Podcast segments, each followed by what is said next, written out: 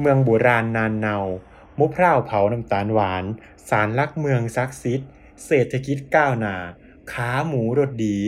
มีภาษานางรอง เห็นไหมฮะ ว่าในคำขวัญอำเภอนางรองอะ มีของกินหลายอย่างเลยแล้วก็ นี่แหละ มันก็เลยเป็นที่มาของเด็กน้อยคนหนึ่งที่โตมาในอำเภอนางรองแล้วก็ พันกับอาหารการกินวันนี้ก็เลยเป็นโอกาสดีแหละที่ได้มาเล่าให้ทุกคนฟังว่าบ้านเองอะมันก็มีเมนูที่คนไม่เคยกิน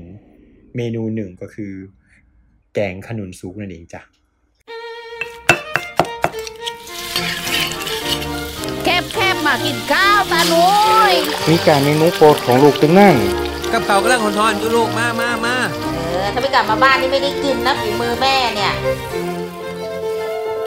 Will the World via The Voice Flavor of Hometown Podcast รายการอาหารพื้นบ้านที่แบ่งปันรสชาติคุ้นเคยของคนในบ้าน และเล่าผ่านความทรงจำของคนไกลบ้านดำเนินรายการโดย โอปอเบนจมาพร ฝ่ายจารี วันนี้เราจะมาพูดคุยกับคุณปอค่ะ หนุ่มอีสานจากเมืองบุรีรัมย์อำเภอนางรอง ที่ห่างจากบ้านมาอยู่กรุงเทพตั้งแต่ 7 ปีที่แล้วเพื่อมาเรียนครูค่ะ แต่ปัจจุบันนะคะผันตัวมาเป็นพ่อค้าเบเกอรี่ ที่เรียกตัวเองว่าเป็นผู้บริหารชีวิตอิสระค่ะ สิ่งที่นำพาเรามาพบกันในตอนนี้นะคะ ก็คือ แกงขนุนสุกฝีมือคุณทวด ซึ่งปกติแล้วนะคะ เราก็จะเห็นขนุนเนี่ยถูกนำมาทำเป็นของหวานกันค่ะ แต่วันนี้เป็นการนำมาแกงใส่กะทิ น่าสนใจมากเลยละค่ะ ตัวปอเองอะชื่อโอปอ แต่ปอจะติดแทนตัวว่าปอกับทุกคน คืออายุมากกว่าน้อยกว่าเท่ากันอะไรเงี้ยปอก็จะแทนตัวว่าปอ แล้วก็แขกรับเชิญของเราวันนี้ก็ชื่อชิปปอเหมือนกันปอนะฮะสวัสดีท่านผู้ฟังทุกท่านด้วยนะฮะ แล้วก็สวัสดีน้องปอที่ดำเนินรายการด้วยฮะ สวัสดีครับ ปอก็เลยแอบมีความกังวลว่าคุณผู้ฟังเนี่ยจะสับสนหรือเปล่า ก็เลยขออนุญาตถาม อายุของคุณปอต่อ เพื่อที่จะได้แทนตัวเองว่า พี่หรือจะต้องเรียกแขกรับเชิญว่าพี่ดี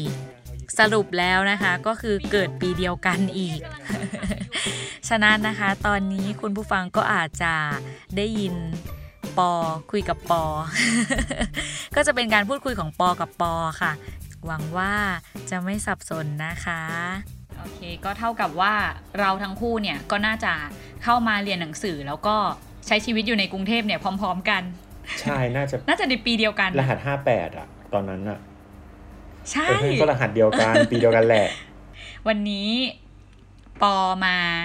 แบ่งปันเรื่องราวที่คุยกับเราเนี่ย ในเมนูแกงขนุนสุก ใช่ เชื่อว่าคนที่อยู่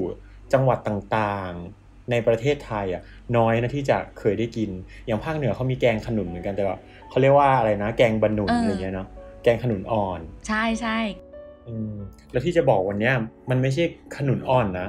ทุกคนคิดว่าขนุนนะพอมันสุกแล้วมันก็กินได้แต่ขนุนสุกถูกไหมแต่แต่เนี่ย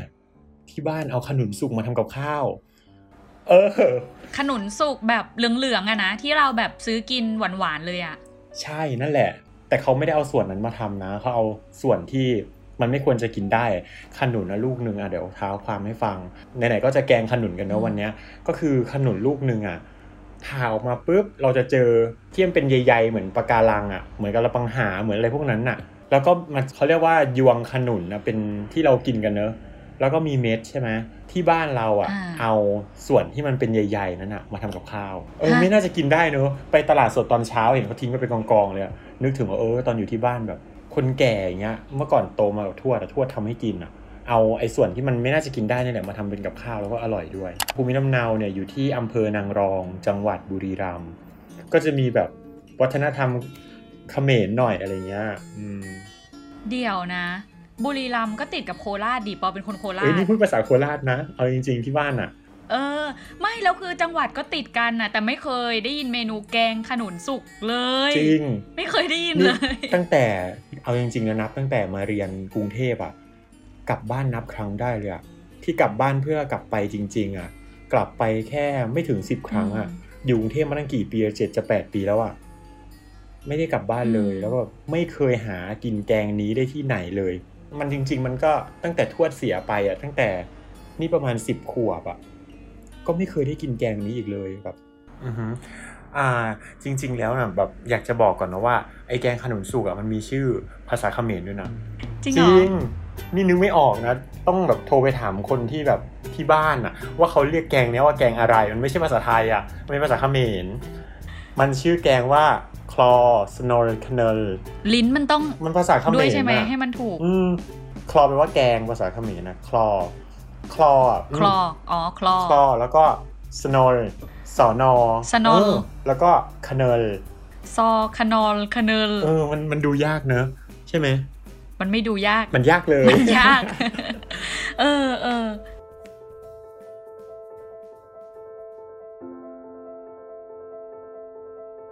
พอเหมือนเราพูดคำว่าแกงเนี่ย สีกับรสชาติอะมันหลากหลายมากอือหือแบบสีใสก็มีอืมสีส้มก็มีสีขาวขุ่น สีคล้ำๆดำๆแบบแกงพะโล้อะไรอย่างเงี้ยก็มี แล้วก็เนี่ยนึกไม่ออกว่าแกงขนุนสุกคือ มันจะเป็นแกงสีอะไรหน้าตายังไงอะคะคืออย่างนี้ฮะแกงขนุนอะเบสของแกงอะมันก็คือเป็นแกงกะทิ อืมทีนี้อืมเวลาเป็นแกงกะทิอะให้นึกก่อนภาพน้ำแกงมันก็จะเป็นนัวๆเนอะ พื้นฐานนะมันอย่างแรกที่ลงไปในหม้อก่อนเลยคือกะทิ หลังจากนั้นมันจะตามมาด้วยพริกแห้ง ที่โขลกรวมกันกับหัวหอมกระเทียม อืมแล้วก็อืมใส่ตะไคร้ลงไปนิดหน่อยอะไรเงี้ยแล้วก็เม็ดพริกไทย ทีนี้ก็โขลกโขลกโขลกพอน้ำกะทิโดนกับเครื่องแกงซึ่งมีพริกเป็นสีหลักอะ่ะ มันก็จะเป็นแกงอืมที่เป็นสีส้มนวลๆเหมือนแกงกะทิทั่วไปแหละอ่าอืม แล้วทีนี้อ่า เรื่องสีสันน่ะมันก็จะถูกเติมด้วยความเป็นซังขนุนไอตัวที่เรากำลังจะเอามาทำแกงที่บอกว่าเป็นใยๆเหมือนปะการังอะมันคือซังขนุนที่บ้านเรียกว่าซังขนุนเนอะพอตั้งไอเครื่องแกงเคี่ยวกับกะทิจน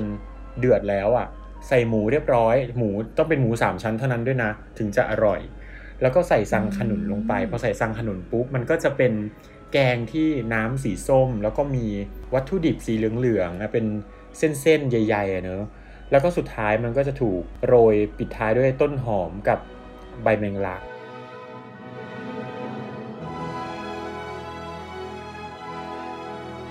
แล้วรสชาติล่ะคะ ทั้งกะทิมันก็น่าจะเค็มๆมันๆ แล้วยังมีพริกอีก ใช่ รสชาติเนี่ย หากินที่ไหนไม่ได้เลย รสชาติมันอาจจะคล้ายกับคล้ายพะแนง แต่ว่ารสชาติอาจจะเบากว่า สิ่งหนึ่งที่มันแปลกออกไปก็คือ มันมีกลิ่นของขนุน ซึ่งไม่มีแกงไหนเลยที่แบบรสชาติประมาณนี้แล้วก็มีกลิ่นของขนุนเข้ามา ก็เป็นรสชาติที่แบบอืมพูดถึงแล้วก็นึกถึงเนอะนึกถึงทั้งเมนู แล้วก็นึกถึงทั้งคนที่ทำให้กินเอออืมอืมอืมจากประสบการณ์เนี่ยเราก็จะเห็นว่าตัวเนื้อขนุนเนี่ยเอ่อคนจะไปประยุกต์ทำเป็นของหวานหมดเลยใช่ ขนุนแกงกะทินู่นนี่นั่น แต่ว่ามันก็จะมีส่วนซังขนุนที่ปอเอามาคุยกับปอวันนี้ ก็เอามาทำเป็นของคาวอะ ปออยากรู้ว่าซังขนุนนะคะมันรสชาติยังไงอะคะแล้ว texture มันเป็นยังไง จริง ๆอะบอกเลยว่าคนที่กินเนื้อขนุนทุกวันเนี้ย ถ้าเกิดซื้อขนุนมาลูกหนึ่งอะแล้วแกะเอาแต่เนื้อแล้วเอาสั่งทิ้งอะเสียดายสั่งกับเนื้อขนุนนะรสชาติเหมือนกัน จริงเธอมันเหมือนกันเลย คือรสชาติอะมันเหมือนกันแล้ว แต่มันจะมีความเหนียวหนุบหนับกว่าแบบเวลาเคี้ยวมันจะกึดกึดกึดนะนึกออกปะถ้าเกิดว่ามีโอกาสได้ขนุนไปสักลูกหนึ่งแล้วได้ขนุนสุกอะลองแกะแล้วกินดูมันไม่ มันมันอร่อย แต่มันมันไม่สวยเฉยๆมันเป็นเส้นๆน่ะ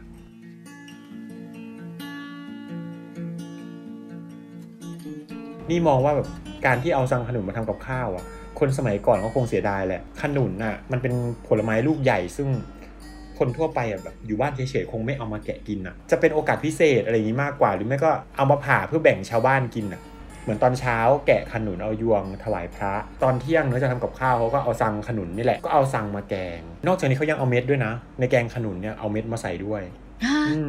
เคยกินเม็ดขนุนต้มไหมเธอ เคย แต่เคยกินแบบเม็ดขนุนต้มแยกแล้วมันจะมันๆแต่ไม่เคยเห็นแบบมันอยู่ในแกอืงม แต่ว่าพอมันอยู่ในแกงมันอร่อยมาก อย่างภาคใต้เขาก็ใส่เม็ดขนุนลงไปในแกงไตปลานะเธออ๋อเหรอใช่ มันคือเกาลัด มันคือเกาลัดแบบบ้านนอกอะเธอ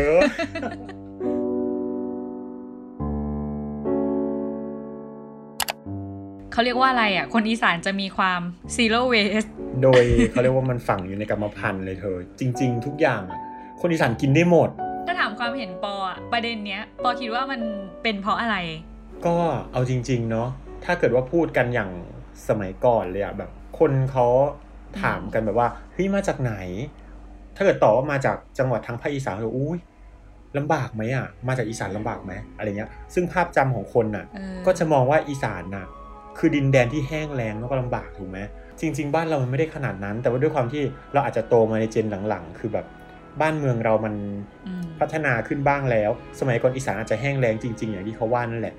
ด้วยความที่มันแห้งแล้งอะมันไม่อืมมีแหล่งน้ำมันไม่มีแหล่งอาหารน่ะการที่จะหาอะไรมาทำกินครั้งหนึ่งอะแม้แต่แบบสิ่งเล็กๆน้อยๆก็พยายามเอามากินเธอ เอาจริงๆลองนึกไปอะว่าอาหารอีสานนะไม่มีสูตรตายตัวเลยเธอรสมือใครรสมือมันอืมสูตรบ้านใครบ้านมัน แต่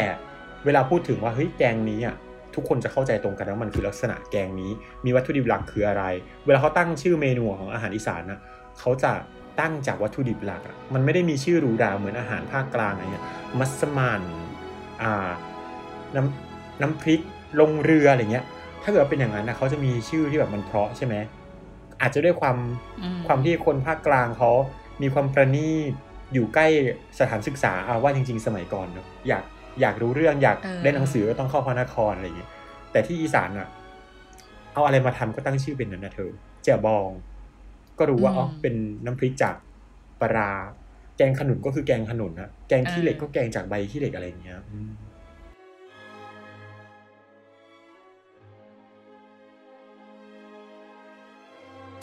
อยากขยายถึง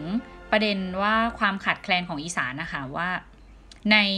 ประสบการณ์แล้วก็ความคิดเห็นของปออะมันขาดแคลนยังไงอ่าด้วยต้องบอกว่าเอาด้วยวิถีชีวิตด้วยประสบการณ์เลยดีกว่าว่า ไอ้คำว่าขาดแคลนของเราเวลตอนที่เราอยู่อีสานน่ะมันอย่างหนึ่งคืออีสานน่ะมันเป็นพื้นที่ที่แต่ละจังหวัดมันใหญ่มาก อย่างโคราชใหญ่สุดในประเทศเนอะอืมแล้วเวลาเมื่อก่อนอือะมถ้าเกิดว่าใครอยู่ต่างอำเภออะจะเข้าใจดีเลยว่า การที่เราจะไปร้านค้าการที่เราจะไปตลาด มันห่างไกลมาก แล้วนอกจากนี้แล้วน่ะ มันในเรื่องของรายได้ คนอีสานทำอะไรอะอืมส่วนมากก็อาชีพเกษตรทำเกษตร เลี้ยงสัตว์เนอะซึ่งรายได้ตรงนั้นเนี่ย มันปีหนึ่งไม่ได้ครั้งหนึ่งอย่างทำนาทำนาปีหนึ่งได้ครั้งหนึ่งอ่าทำสวนผลไม้ก็อืมปีหนึ่งก็ได้ครั้งเดียวอะไรแบบเนี้ย แล้วคราวนี้ด้วยความที่แรนแคนพูดอย่างนี้ก็ไม่เสียหายนะว่า คนอีสานสมัยก่อนนะลำบากอืมพอลำบากแล้วก็มันก็พามาสู่ภาวะอดอยาก ทั้งลำบากทางด้านร่างกายอืมในเรื่องของการหา หาเงินในเรื่องของการหากินแล้วเนี่ย มันยังลำบากด้วยสภาพแวดล้อมด้วยเธอ อีสานเนี่ยอื้อหือเมื่อก่อนเนาะอืมเป็นป่าเป็นเขาไม่ได้มีบ้าน ไม่ได้เจริญเหมือนทุกวันนี้อะเพลงสมัยก่อนที่เขียนอืมบทกวีที่เขียนก็บอกว่าอีสานเป็นแบบนั้น ทุกคนก็น่าจะเข้าใจมาตั้งแต่แบบตั้งแต่นานแล้วว่ามันมันเป็นอย่างนั้นจริง ๆ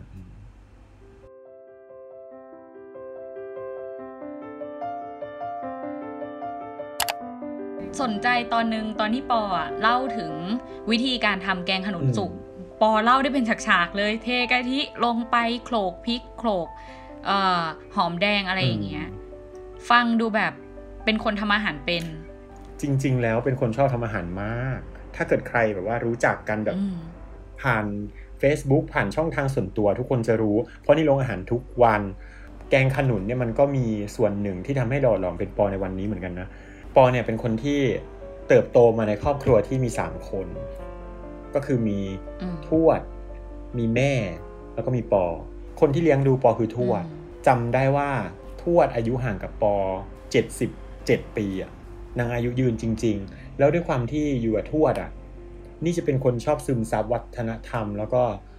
ทุกอย่างที่เป็นคนแก่อะอืมรวมถึงอาหารการกินด้วย อาหารอย่างที่กำลังเล่าอยู่วันเนี้ย คนอายุเท่ากันอะ น้อยที่จะที่จะกินเป็นอะ แต่นี่ถึงขั้นชอบไงอืมเพราะว่ามันโตมาแบบนั้นอะ ทวดเนี่ยสอนหุงข้าวตั้งแต่นู่นเลย เป็นเด็กเริ่มจำความได้ก็จำได้ว่าความทรงจำนั้นคือทวดเอามือจุ่มลงไป เริ่มจากนั้นก่อน หลังจากนั้นก็แบบเหมือนสอนซาวข้าวสอนหุงข้าวอะไรเงี้ยในเรื่องของการทำกับข้าวมันถูกปลูกฝังมา ในในสายเลือดเลยอะทวดทำกับข้าวให้เรากิน สลับกับพอเราโตขึ้น เราก็เริ่มทำกับข้าวให้ทวดกินบ้าง ในความทรงจำเกี่ยวกับด้านอาหารกับที่บ้านที่บุรีรัมย์อะก็จะมีแค่ทวดอะวนเวียนอยู่ในความทรงจำนี่พูดถึงก็คิดถึงนั้นเมื่อก่อนนอนกับทวดจนสุดท้ายวาระสุดท้ายของทวดก็ยังนอนอยู่ด้วยกันจนคืนสุดท้ายอะปิดตำราอาหารคุณทวด ไม่ได้เรียนรู้ต่อจบ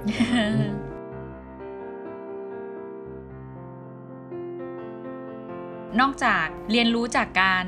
เติบโตมากับทวดเนี่ยก็ได้ยินมาว่าปอเป็นคนที่แบบชอบยืนดูเขาทำอาหารมาก เป็นที่เป็นสุเหมืดอนแบบโรคจิตชนิดหนึ่งเลยเออคือต้องไปยืนดูเขาทำแบบอะไรอย่างเงี้ย คนไม่รู้อะ ก็จะแบบถามว่า ไปยืนดูทำไมอืมกูไม่ได้กินหรอ ไม่ใช่เว้ยเราชอบเป็นคนชอบ เราชอบดูกันที่แบบกว่าที่เราชอบดูประวัติศาสตร์ของอาหารจานเนี้ย สมมติว่าไปสั่งอาหารจานนี้ แล้วเขาทำเนี่ยเราเราจะยืนดูแล้วเขาใส่อะไรลงไปก่อน ใส่อันนี้เท่าไหร่ อืมแล้วก็จนเสร็จออกมาเป็นจานเนี้ยเออ แล้วจากที่คุยกันมาเนาะรู้สึกว่าปอแบบค่อนข้างจะแพชชั่นกับอาหารมาก ทั้งความชอบความสนใจอะไรอย่างเงี้ย ที่มันเป็นมาตั้งแต่อดีต ปัจจุบันแล้วยังไงอนาคตมันก็คงจะไม่หนีปอไปไหน เคยคิดจะแบบประกอบอาชีพอะไรเกี่ยวกับการ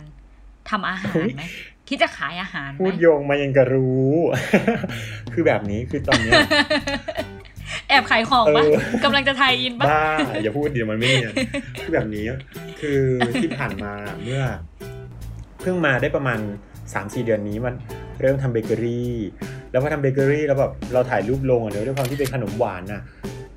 คนก็อยากชิมก็เลย เออลองแบ่งๆขายดูแล้วกันก็เลยแกล้งๆตั้งชื่อร้านเออแล้วมันก็ไปได้อะอะชื่อชื่อร้านอะไรนะ มาเดอนัวจ้ะ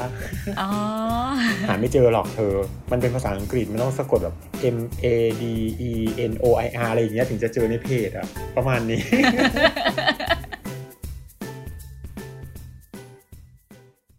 เข้ามาเป็นนักศึกษาครูก็คือเรียนครูเนาะใช่ตั้งใจจะเป็นครูเหรอคะตอนแรกเอ่อต้องเรียกว่า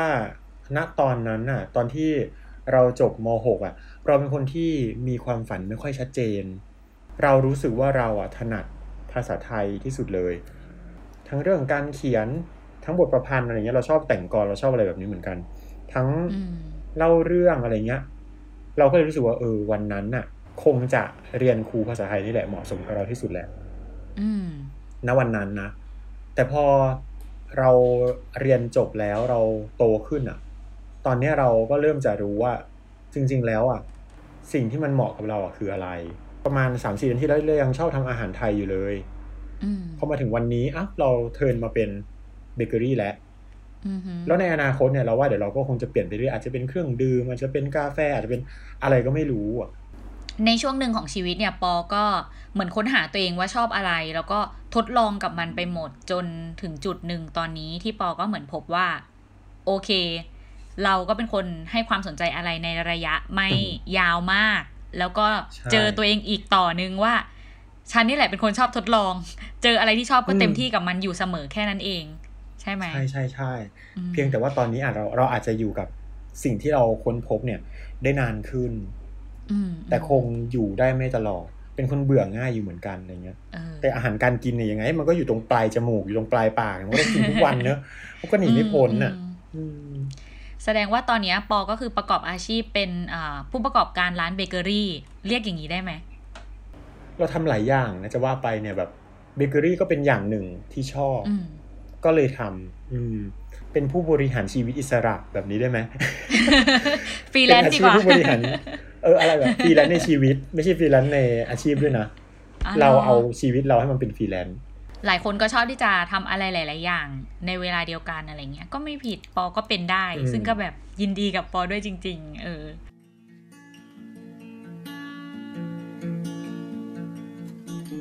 แล้วปอเคยคิดอยากจะกลับไปทำอะไรที่บ้านบ้างไหมอะคิดถึงทุกวันเธอ ทุกอย่างในชีวิตเราอะ มันจะเหมือนเดจาวูอยู่เสมอ ต่อให้เราไปอยู่ที่ไหนก็แล้วแต่เราก็ยังเป็นคนที่นั่นอยู่ดีอะ จะกี่สิบปีก็แล้วแต่กลับไปบ้านทีไรก็รู้สึกอุ่นใจได้เสมอ แต่ก็มีประโยคนึงที่คุยกันไปตอนต้น เหมือนปอเล่าว่า แทบจะไม่กลับบ้านเลย ตั้งแต่เรียนมา อันเนี้ยอยากรู้ว่าทำไม เราอะกลับบ้านไม่ถึงสิบครั้งอะเธออยู่กรุงเทพไม่ต้องเป็นจะสิบปีแล้วอะกลับบ้านไม่ถึงจริสิงบเหรอครั้งจริงอืมๆที่กลับไปนอนที่บ้านที่แบบกลับไปหาแม่อะไรเงี้ยนะอืมด้วยความที่อย่างหนึ่งอะเราอะไม่ชอบเดินทาง ไม่ชอบเอาตัวเองไปอยู่บนรถ เวลาเมื่อไหร่ที่เราอยากเจอคนที่บ้าน เราก็เลยให้คนที่บ้านมาหาเราที่นี่ คนที่บ้านอะเขาไม่ได้มาแต่ตัวเขาก็ต้องเอาของที่บ้านมาด้วย ของกินต่างๆที่ที่ชอบอะไรเงี้ยทุกวันนี้ทำกับข้าวกินเองทุกวัน และก็แบ่งเพื่อนบ้านทุกวัน มื้อเย็นเป็นอาหาร หลังจากอาหารมีขนมให้ด้วยจ้า นี่จริงทำขนมเหรอทุกวันเลยเธอ ใช่ ด้วยความที่เป็นเราด้วยความที่เป็นคนอีสาน คนอีสานมีอะไรก็จะแบ่งกัน แล้วก็ติดเป็นนิสัยมาอยู่กรุงเทพก็ทำกับข้าวเสร็จก็ตักแบ่งชาวบ้านไม่รู้จักนะ เพื่อนบ้านเราไม่รู้จักกันมาก่อน ก็ทำกับข้าวเสร็จก็เอาไปแบ่ง แล้วบางบ้านทุกวันนี้ก็ยังไม่ให้จานเราคืนเลยเธอเขาคงไม่เข้าใจวัฒนธรรมเรามั้งไม่รู้ว่า ไม่รู้ว่าที่นู่นเขาแบบเหมือนกับเราขนาดไหนนี่ก็ไม่รู้เหมือนกันนะแต่แบบเราตักไปแบ่งเขาก็จะงงๆหน่อยขออนุญาตถามบริบทของ ที่อยู่อาศัยได้ไหมว่าเป็นคอนโด หรือเป็นเป็นบ้านทาวน์เฮาส์หรือเป็นอะไรยังไง ที่แบบทำไปเราแบ่งเขายู่อะเป็นอยู่เป็นแฟลตเธอตอนเนี้ย อยู่เป็นลักษณะเป็นแฟลตเป็นห้องชุด คือเขาอะอยู่มาก่อนเรา แล้วเรามาอยู่หลังสุดเราก็ทำตัวให้แบบ เป็นเพื่อนบ้านใหม่ที่ดีแล้วกัน เรามีอะไรเราก็ไปแบ่งอะหลังๆมาเพื่อนบ้านก็เอามาแบ่งกันนะเอ่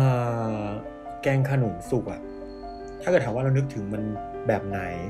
ในวันนี้มันก็คงเป็นความทรงจำที่ผูกติดกับใครสักคนหนึ่ง เราสนิทกับทวดมาก เวลาที่เรานึกถึงทวด เราก็จะนึกถึงเมนูนี้ เวลาที่เรานึกถึงเมนูนี้เราก็จะนึกถึงทวด ซึ่งแน่นอนอยู่แล้วว่าเหตุการณ์ทั้งหมดมันเกิดขึ้นที่บ้าน ภาพที่บ้านก็จะลอยมาคู่กันเสมอ โดยที่ไม่ต้องนึกถึงเลยว่า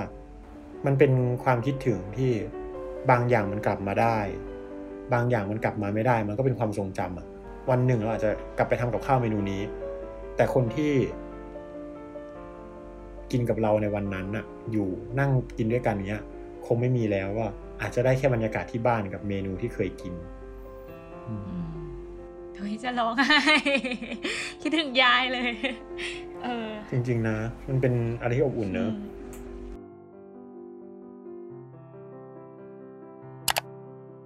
คุยไปคุยมานะคะ ปอก็นึกถึงตัวเองกับคุณยายขึ้นมาเลยค่ะ ในความทรงจำปอเองก็มีหลายเมนูที่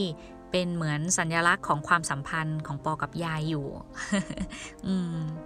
การได้มาพูดคุยกับปอในวันนี้นะคะ ก็ได้เปลี่ยนภาพจำของการกินขนุนปอไปเลยก็ว่าได้ค่ะ ครั้งไหนที่มีโอกาสได้กิน หรือได้พบเจอขนุนเป็นลูกๆ ก็อยากจะลองชิมส่วนของสังขนุนดูบ้าง ว่ารสชาติเนี่ยจะเหมือนกับเนื้อขนุนสุกจริงหรือเปล่า แล้วผิวสัมผัสจะมีความกรึบกรึบๆแบบที่คุณปอว่าจริงไหมและสุดท้ายก็คงแนะนำให้คนรอบข้างได้ลองชิมบ้างค่ะ รวมถึงได้มองเห็นว่าบรรพบุรุษของเราในสมัยก่อนนะคะ เห็นคุณค่าของวัตถุดิบ และยังมีความคิดสร้างสรรค์ทดลองทำจนสืบต่อมาเป็นเมนูในดวงใจของคนคนหนึ่งได้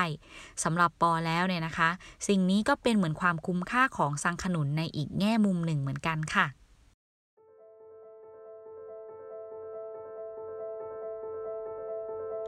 Flavor of Hometown Podcast รายการอาหารพื้นบ้าน ที่แบ่งปันรสชาติคุ้นเคยของคนในบ้าน และเล่าผ่านความทรงจำของคนไกลบ้าน ติดตามได้ที่ www.thaipbspodcast.com แอปพลิเคชัน Thai PBS Podcast หรือ Spotify, SoundCloud, Apple Podcast, Google Podcast และ Podbean ติดตามความเคลื่อนไหวได้ที่ Facebook, Twitter, Instagram และ YouTube Thai PBS Podcast